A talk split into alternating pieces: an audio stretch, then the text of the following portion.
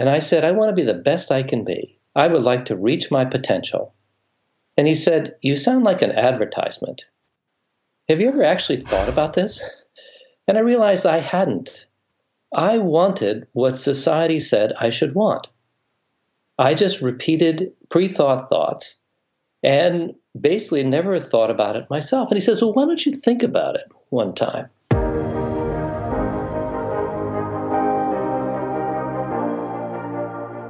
You are a driven international professional or manager, have achieved quite a bit already, but are asking yourself from time to time, what do I really want? How do I want to work and live? Then this is your podcast.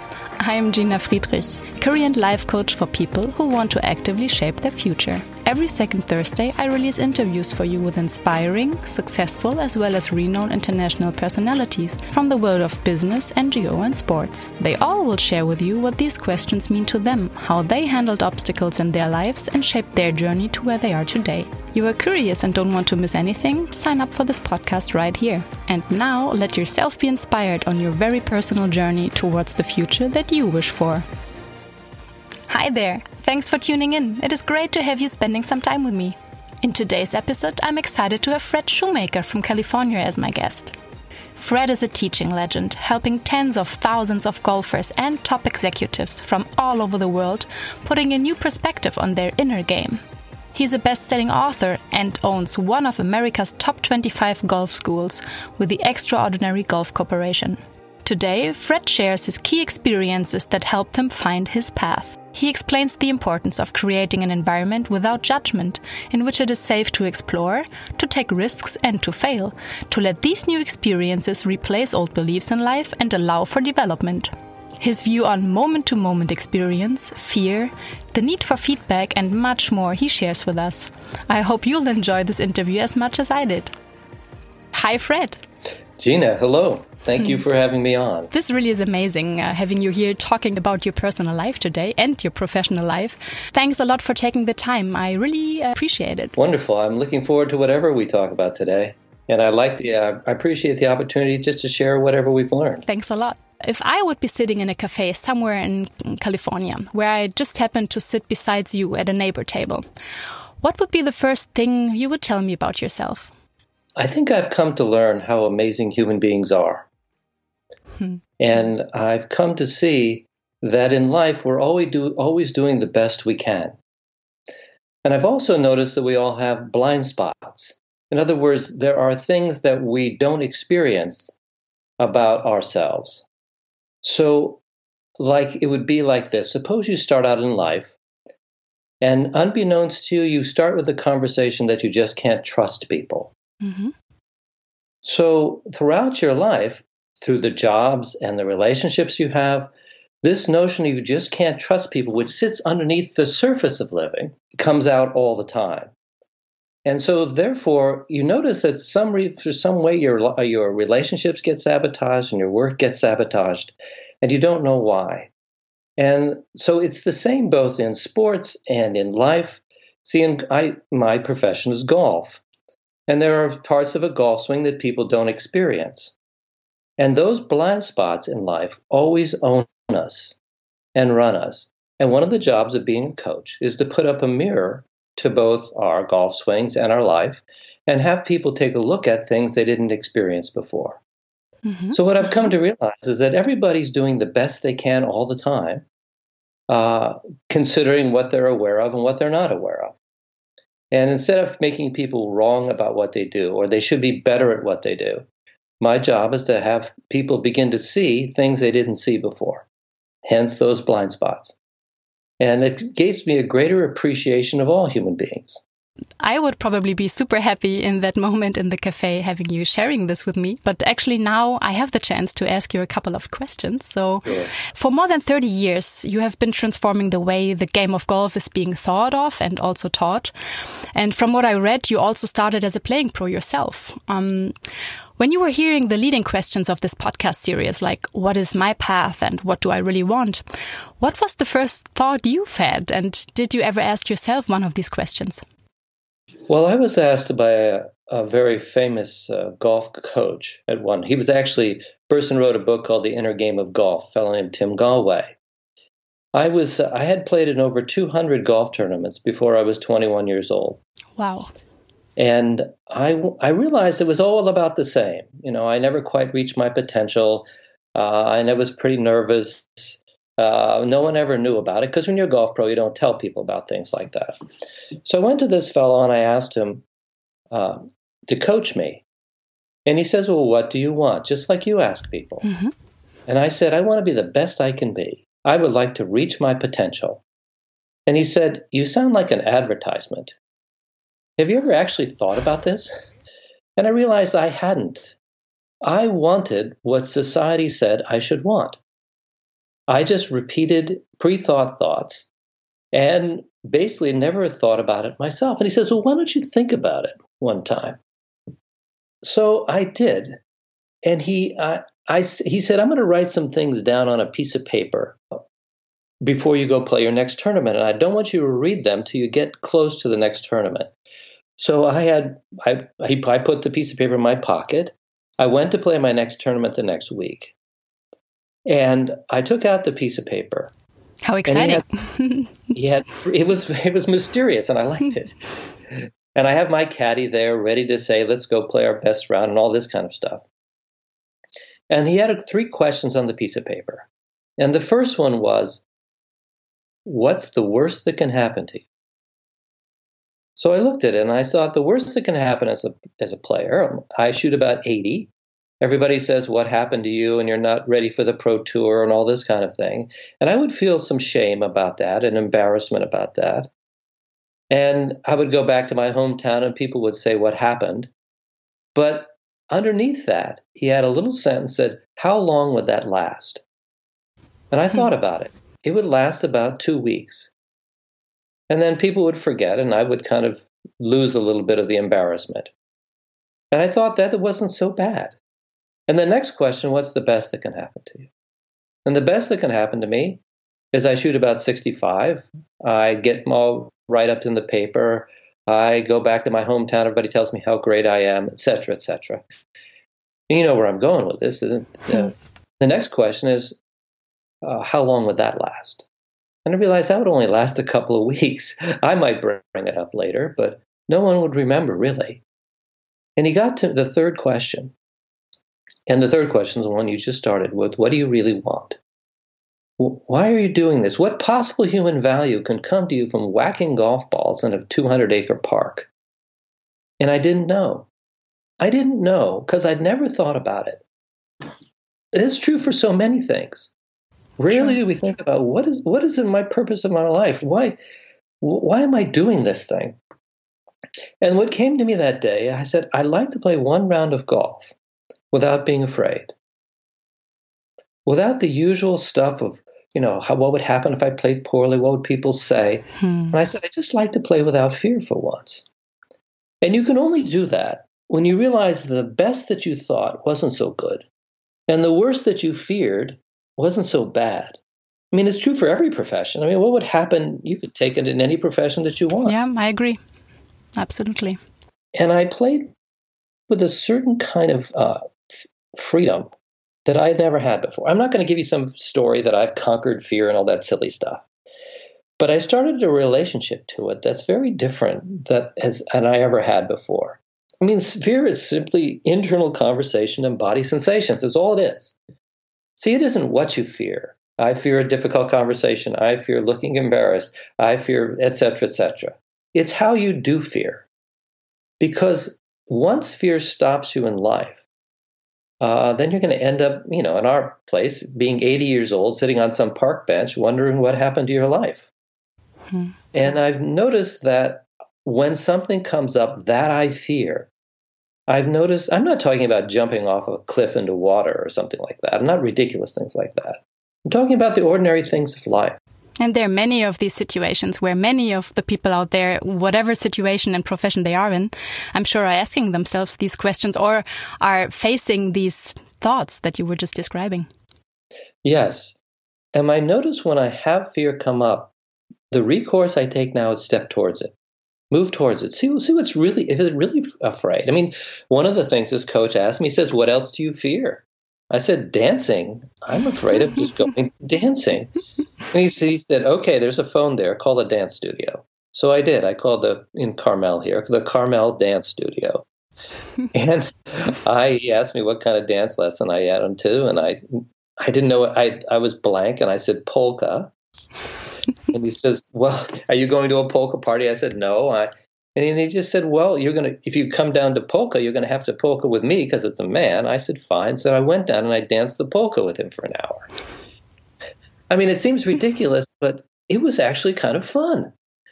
So I realized most of what I fear, I have learned to fear it.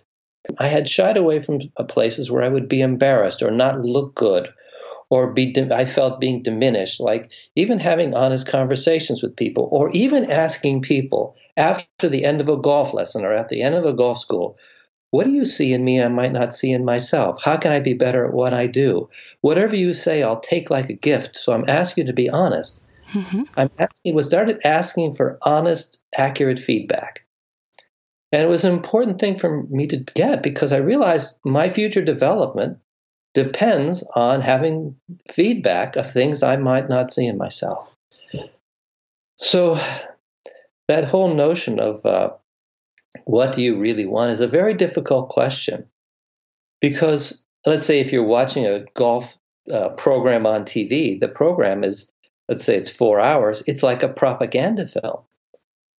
It tells you what's important. You should be the best. You should be good at what you do. You should have a great, a great competitor. You should have courage and all this kind of stuff. And they tell you what you think you should want. But to actually d- discover that for yourself is a very uh, challenging job. That's what I found out. Thanks for sharing this. Um, so you were standing there asking yourself these questions and changing your perspective towards all this. And from one of your books, um, uh, I, I, think I know a nice story that I, I, don't know if that was actually after this situation that you were just describing, where you have left and stopped your career for some time and uh, went to Africa. Maybe yes, you I... maybe you want to share this story with us. Well, I was the golf coach at University of California at Santa Barbara in 1975, and I realized I couldn't coach myself. How could I coach anyone else? And I thought I needed to get a different perspective in life. And so I joined the Peace Corps. And I went to Ghana in West Africa for two years of teaching in a school. And I remember being there and and just taking a look at, you know, what do I want to do with my life? And they asked me to run a training program for the Peace Corps volunteers after the end of my first year. And I thought, well, I can't manage my own life. How can I manage the lives of 84 other people? And one person said to me, he said, I think you can do it. When a coach sees something in you that you don't see in yourself and stands for that, it's a very different, exciting time in life. So I gave it a shot. And during that three month period, I found that I loved being with people who were at the edge of, uh, you know, they're they're right at the edge of something, hmm. who are a little bit scared, stretching themselves, going out to a place they had never been before. And I said I wanted to be in that environment in my life. I want to be with people who are taking a risk, who are expanding themselves, who are going for things that normal people don't go for. And I thought, well, can I do this in golf? You know? So I came back to the United States after two years, and I thought, well, the things that the Peace Corps volunteers are about, uh, they're about uh, seeing the best in other people. They're about a, creating an environment in which others thrive. I said, I can, I can try this out in golf. So we started not only in individual lessons, which I've given now about 65,000, but three day golf schools in which people can come and take a look at more than just backswings and downswings. I mean, they can take a look at learning how to learn and developing self trust and being present and getting out of your head. All of the things they could, that are useful in life. You see, golf is a game, and the purpose of games is to make us better at living. Otherwise, what would be the point of them? I mean, in America, sometimes we take games as an end within themselves, like the purpose is to win the game. Mm. So, what I got out of Africa, at least for me, it doesn't matter what you do in life. You could be a plumber, you could be a counselor, You could be someone who was an electrician. It doesn't matter. It only matters what you bring to it. And that was a th- I always thought doing golf as a profession was a stupid profession. You know, spending your life with backswings and downswings, trying to be people to be better at the game of golf. It seemed ridiculous to me. So when you walk into the teaching profession, one of the things you have to realize and gets clear for yourself is that your current life may ride on a sea of what you couldn't be. I couldn't be playing in the British Open or the Masters or a great tournament. I've ended up being a teaching professional. So, and then the next thing you have to realize there's a context or an interpretation in which you walk into golf lessons. And that interpretation, unless you get, um, it, it's probably a blind spot. But the interpretation is if I can get people better, they will be happier which is a trap. Because it's only because if I could have been better, if I could have been one of the best golfers, then I would have been happier. Because I would have reached somehow a goal that I had when I was a child or a young person. Now, if you walk into a golf lesson like that, you'll never be very good as a coach. But there are some people who realize that there is way more to golf lessons than just getting people better. See, getting better at golf does not make people happy. You have to get that. Or simply making more money or simply, you know, having a bigger responsibility is not what creates happiness in people.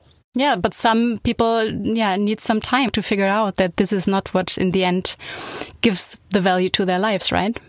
Yes. And then, but when you're a golf professional, there's a, there's like a fork in the road when you're either trying to get people, you're maniacal about trying to get people better at the game, or you realize there's so many other things that you can coach in golf. How about golf as a family to have quality time, to have quality time in their lives even after the game? How about learning things like I've just said, learning to be present and get out of your head, such that you could you have a satisfying moment anytime in life? How about learning to support people when they play? hmm. and learning to appreciate others. And having people who are playing golf with you have the best days of their lives because they feel that they're appreciated and, and, and, and valued out there. I mean, these skills, I mean, one of the things about in the work you're in, you work with people who are in leadership positions. In leadership, oftentimes I think the purpose of leadership is to maximize profit. There are many other purposes that some people get. And one of them is to have people become leaders themselves, or people to realize that they have both autonomy and self expression and the capacity to contribute. And those things that really make a difference for people in their work. But you can't get to that if you think that the purpose of business is solely to make a profit or the purpose of golf is to solely be good at it that's what makes things so i think confusing to people hmm. i was actually just thinking because you work with golf professionals with amateurs but also with companies and top business executives and i read one reference um, of the letter stating that working with you was among yeah, a handful of truly remarkable experiences that this person had in his life and that these lessons applying equally well on the golf course but also in the boardroom and that he cannot think of any better investment to make in himself or his team. So I was just thinking, what did he mean? And where do you see this exact transfer between these two worlds? Well, let's say we did a program recently for a company called Pfizer. And we had all their managers out on a putting green, let's say. And I said, How many of you play golf? And about half of them did. Let's say 15. And the other 15 did not.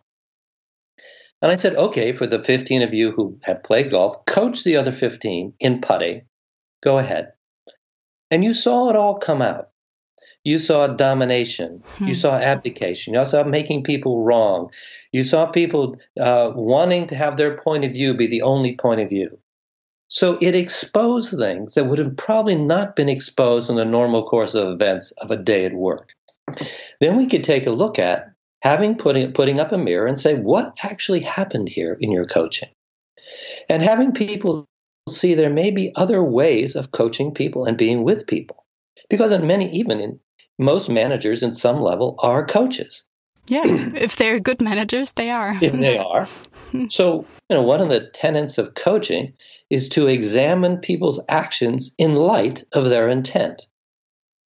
not one person of this 30 person workshop walked up to the other person and said, What's your intention here and how can I support you? Mm-hmm. It's like the basic start of any coaching interaction. What do you intend out of this? And then we could examine your actions related to your intention. And not one of them created an environment in which it was, in my experience, the greatest barrier to learning is uh, judgment. And I'm not talking about, uh, I'm talking about the kind of judgment which is good and bad and right and wrong and should and shouldn't, better than, comparison to somebody else. See, in a golf school, people pay a lot of money to come in a golf school. And we promise one thing.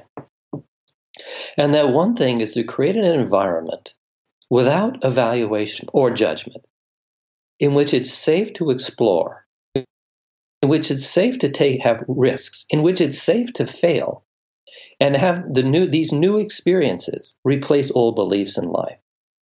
See, in golf, failure is not optional, it's mandatory. To grow, yeah.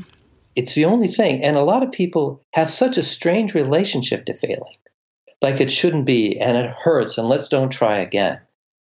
See, my, the, this to have an, a, a very strong and powerful relationship to failing is one of the greatest things that you can create in someone else. So they stretch themselves all the time. Now, I know that I'm not naive. I know that sometimes in business cannot afford certain failures, but you have to create a lower level of development in which people can risk things and push themselves and allow them to get to the point of seeing what they're capable of. And whether we like it or not, you and I are an environmentalist. Our job is to create an environment in which people could thrive. And that's one of the things that, whether it's in a boardroom or whether it's in a golf situation, uh, those things are valuable. See, also, when people people consistently act inconsistent with who they say they are. I mean, I've heard many times that people say, for their company. I am for the vision of the company. I must stand for the vision of the company. And then they walk into a meeting, and you can see it's all about looking good and being right and dominating with mm-hmm. their and egos yes. and whatever. Yes, so we consistently act inconsistent with who we say we are. And thus is the need for a coach. To have someone say, what you said was X and what you did was Y, and they did not connect together. It's valuable to know that. See, this is one of the things that Tim Gallwey did for me. This is my first coach. He said, Go and tape a golf lesson. So I did one hour. And I brought the tape back to him. And he says, We're going to examine this golf lesson sentence by sentence. And he said, What do you want for people? I said, well, I intend to empower people and enliven people in my golf lesson. He goes, Great. He said, What are you not for? Uh, he said, I am not, I said, I'm not for fostering dependencies. I'm not for looking good. And I'm not for dominating or being right. He says, Great. So we put these up on two flip charts. And we he played the tape. And the first thing we heard in the tape of a golf lesson is a fellow hitting a golf ball, went whack. And I said to the person, That's a beautiful shot. And he stopped the tape. And I was wondering why he stopped it. And he said, Why did you say that was a beautiful shot? And I said, I wanted them to appreciate what they just did. He said, Why did you want them to appreciate what they just did? Because the lesson was about feeling the club head. And I said, I wanted them to really like the lesson. And he said, Why did you want them to like the lesson? I said, Because I want them to like me. He says, Oh, we'll put that up under fostering dependencies. so it was about 10 minutes into this one hour of lesson that I was so embarrassed I wanted to crawl under the table. Who I said I was and what I actually did. Uh, were very different. Yeah, but it's not easy to change this perspective on your own, right? Yes. You cannot have this. I mean, you can try and you get better and better if you start doing it, but like sitting in a little helicopter, taking the meta um, perspective and looking at yourself in a given situation, I think it's uh, very, uh, very interesting what you were just sharing with us. Yes, we, we need coaching uh, because I don't see things in myself. One of my co- colleagues was so great, who, who I know appreciates me, and I deeply appreciate him. After we were doing a coaching program with other professionals, at the end of the program, he stopped and looked at me and he said, If you're willing to give up your arrogance, I'm willing to have a conversation. This is a fellow who deeply appreciates me now. And I said, Tell me more about that. And he started to point out all the time in the workshop that I was leading, all the time that I had in, dominated with my point of view, tried to look good, etc. And when I first heard this, I was a little bit embarrassed, but this is the only way I'm going to learn. See, I have to have accurate feedback that's timely from my colleagues. Unless I do, I live, as you said, in some bubble, never really developing myself. And that's true for each of the golf lessons I do or each of the workshops we do. So so I need someone to hold up a mirror to me that I might not see myself. And I want to crave accurate feedback. See, in life, very few people actually want accurate feedback. I mean, how many people do you see on a golf driving range using a camera for themselves? Not very many at all. See, we're afraid of it. And, you know, if the people who are listening to the podcast, how many people have said, let's say to their mates, how can I be a better uh, husband to you? What's missing in me? Or to their children, how can I be a better father? What do you see in me that I can do that's different? We're afraid of it because we're afraid of feedback. And one of the things is to strengthen that muscle, to walk into accurate feedback and not be afraid of it. To have people say things to you that at first would feel like it's a little hurtful or embarrassing. You don't want to hear those things about yourself. But it really is the only way we grow.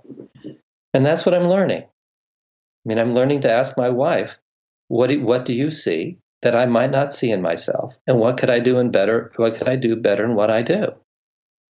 And that's a, it's challenging.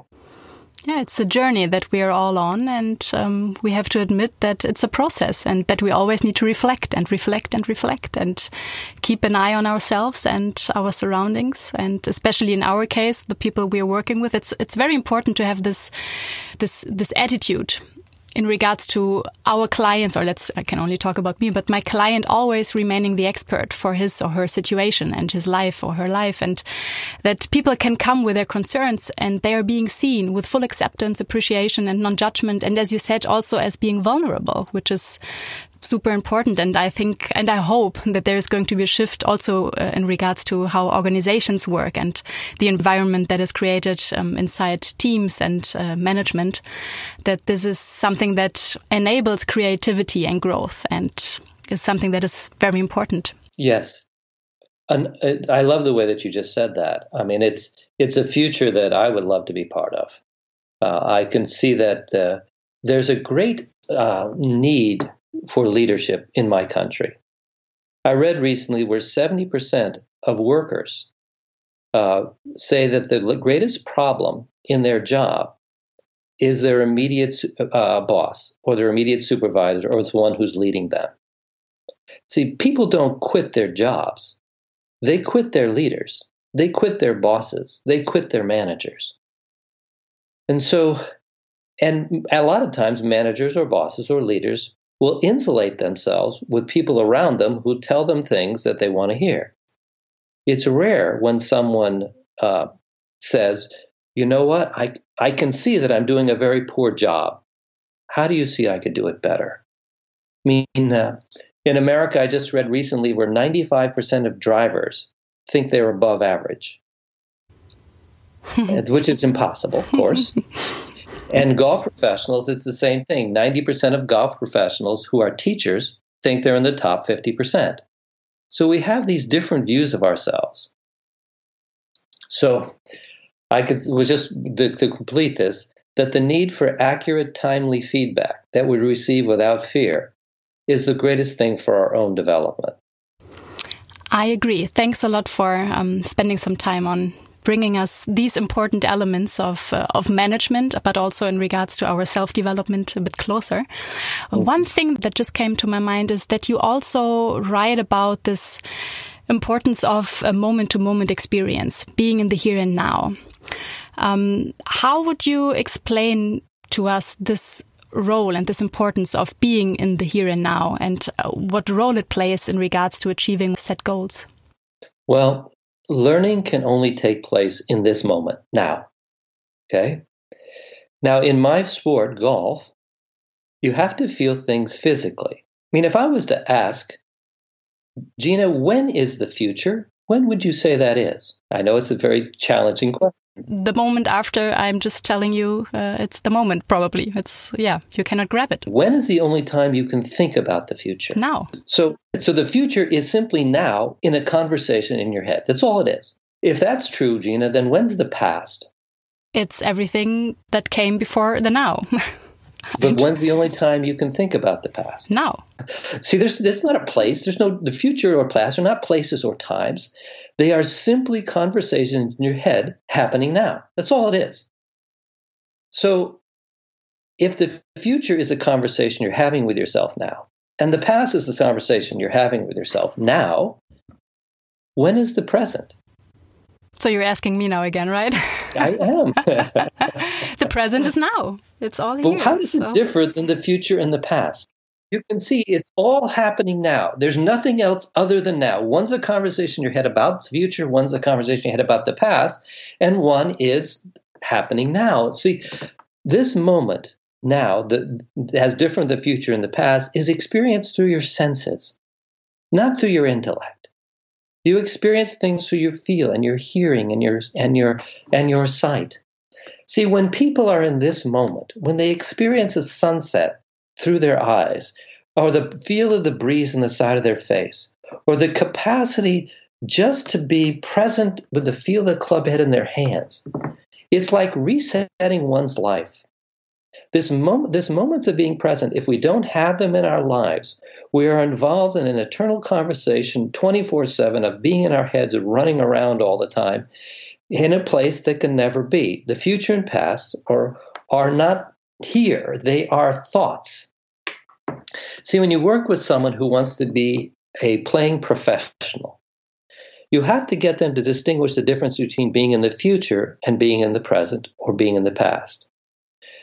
I mean, so being being the the present versus future and past. Let's say it that way.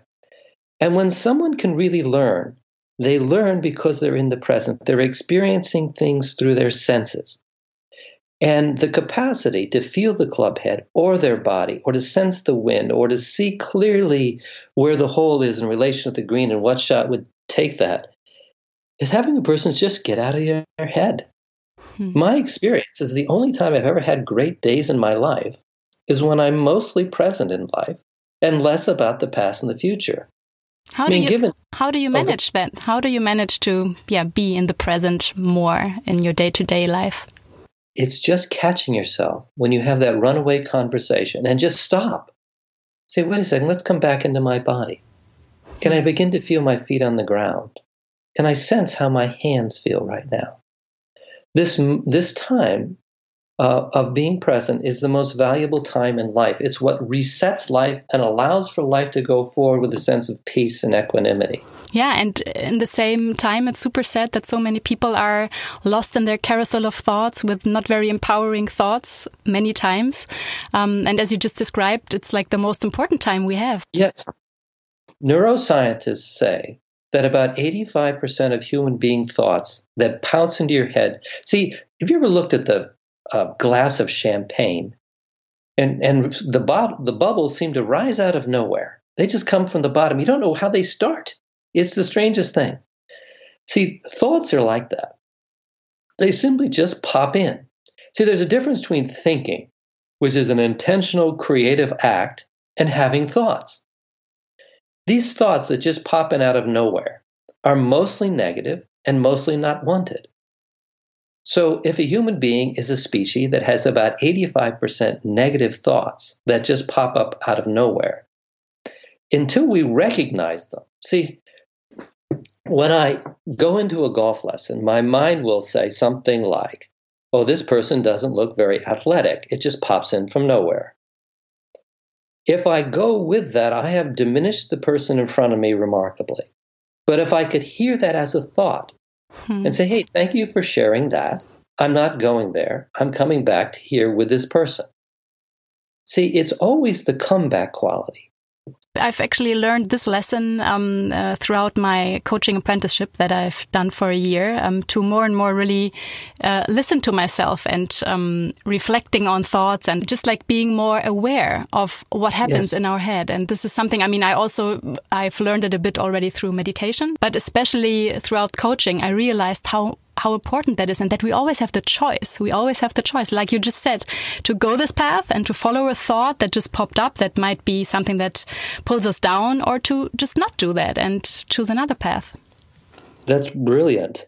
See, one of our coaches has, has taught meditation for nearly half a century. So I said to him, his name is Marshall. I said, Marshall, what do you say the purpose of meditation is? Because people think it's for quieting the mind. He says, no, no, no, it's not for quieting the mind. It's for witnessing the mind. See, to be able to have a person have a thought and say, oh, I just had a thought that this person is, however, you know, something about them. See, only when you witness the mind and be aware of it can you learn to let it go and set it aside. Hmm. The greatest form of knowledge is not knowledge about things. My experience, the greatest form of knowledge is self knowledge or self awareness. Without that, I don't think a leader can actually call themselves that word. This self knowledge and self awareness comes from the capacity to observe oneself. And it's a very it's not it's not promoted in first grade or second grade or college to me. It's about learning stuff. See, we have the capacity to uh, as of all the only species we know to have language. And so you see the the world. Let's, let's okay, Gina. if I ask, uh, you know, what is life? You might say, well, life is human beings and objects interacting. I mean, that's what gets all the votes. That's what living is. But life is really simply a conversation you're having in your head. It's a conversation. You know me through words in your head. You know the life through words in your head. It's always, uh, this is a conversation. You see, because of your background, your heritage, your culture, you grow up with a certain conversation in your head, different from the person in Japan. You are shaped a certain way and bent a certain way. Now, and because of that, you encounter situations and you have an, an automatic default way of acting in those situations. Hmm. Yeah, sometimes given to us from, uh, like I don't know, from family, and we we took them as ours, but we don't realize that it that they are not ours. That we can just let go and create our own. Sorry, yeah. I didn't want to interrupt. It's just like no, so great. engaging talking to you. See, let's suppose I am in, I'm on driving on a freeway, and someone cuts me off. My automatic interpretation that comes with my history is this person is rude and uh, not courteous and a bad driver. Now, see, the first interpretation that hits me, I have nothing to do with. I have, it's automatic and it comes with my life. And as you just said, if we live our lives out of that, we are just a machine uh, on automatic. You know, so the next thing is I ask myself, this is the conscious part. Is there any other way I can interpret this situation? This is my most common question in life. And I said, you know, this person could be on their way to the hospital and in a hurry, the person who cut me off in traffic. That simple interpretation allows me to relax and appreciate the person who's in front of me. Hmm. See, reinterpreting life is a conscious, intentional act. It's not going to happen on its own. This is my experience, the, the, the capacity to go from childhood to adulthood. See, if we are simply just a, stimulus response machine in which we're simply reacting to situations over and over again, but the moment I can realize that I have an interpretation and it's not me, I can actually create another one. Yep. See, if I step to the first tee of a golf hole, and my first interpretation is when people are watching, if I miss hit, I'm going to be embarrassed and look bad. That's one interpretation, and I have no choice about it showing up. But I could say, what other way can I see this? See, I love golf and I love playing. You know, the funny thing is, I love expressing myself. This is an opportunity for me to have self expression and let it go. And to, I love playing, let me play. That interpretation allows for freedom and joy and letting go rather than fear and being uh, nervous about things. Yeah, I, I, remember that also you were sharing, uh, or I think it was in one of your books, this amazing story of where you were playing against a golf player when you've been in Ghana, and yes. uh, where you also had like this change in perspective. Uh, we don't have so much time anymore, but maybe I would just love to hear this story in a few words because that, to me, when I read it, mm, did a lot to you and the way you, you think, and I think it relates very well to what you were just explaining. Well, I, I was in Ghana in the Peace Corps, and I played against the best player in Ghana, who was his, they don't have golf there, and it was you know unusual things to do, and his entire village showed up to watch us play. And I thought I would just be a good ambassador and have a good game because I see my game was vastly superior to his because I'd played in all this stuff. So we get out and I, I'm just congratulating him and enjoying him. And then he wins a hole. He beats me on one of the holes, and I turn into now I want to beat him. And I started playing poorly. And he started playing just the same and pretty well. And the weird thing is, he actually beat me in the round of golf. and his whole village took tore off his shirt like they do in football or soccer matches and carried him away and I never saw him again. And I realized my culture had taught me a certain way about winning and beating and being number one and being tough. And I and I re- and I reverted to that way again, and it actually hurt the way that I play. And I said, "Is there any other way I can learn to play this game rather than what my culture has taught me? I want to play like this kid who just beat me, who was really just having the joy of the game, hmm. being in the moment and enjoying it, right? yes, and that's what I brought back as best I could into the sport of golf for the next 35 years of doing this, and it's made a big difference for me. See." There are moments in life that you don't realize your go- life is going to, the moment before, you never realize your life is going to change. But that was the, one of the moments. And I realized who I was in the past was not going to fulfill who I intend to be in the future. And not only do I need to get some coaching, but I need to have my commitment in life in front of me, right in front of me, to empower people, to have them discover their own extraordinary nature and have the energy to live into that. If I don't have that in front of me when I am coaching, I will default to the same things I've defaulted to my whole life. Hmm? That's where it came to. Ah, Fred, it's so inspiring talking to you and listening to you. I uh, I would love to just continue. Well, Gina, I appreciate you creating a podcast that, make, that can make a difference for other people. So well done. Thank and I hope uh, it makes a difference that you intend. Thank you. And thanks for sharing and contributing. And I think there were a lot of amazing insights that you were able to, to share with the people listening. Thanks a lot, Fred. I can only say that I hope to meet you in person soon, maybe in a cafe or when I'm getting back to improving my own quite poor game one day. Um, but warm regards to Joe and all the best to you. Thank you, Gina. Fun hanging out with you. Same here. Thanks, Fred. Bye. Uh, bye bye. Are you ready to improve your inner game when it gets to the next professional or personal challenge or career step? I'm happy to support you on this journey as a business, career, and life coach, face to face in Düsseldorf in Germany or in any other place by video or audio call. Get in touch for a free initial consultation and email me on coaching at gina-friedrich.com. I'm excited to hear from you.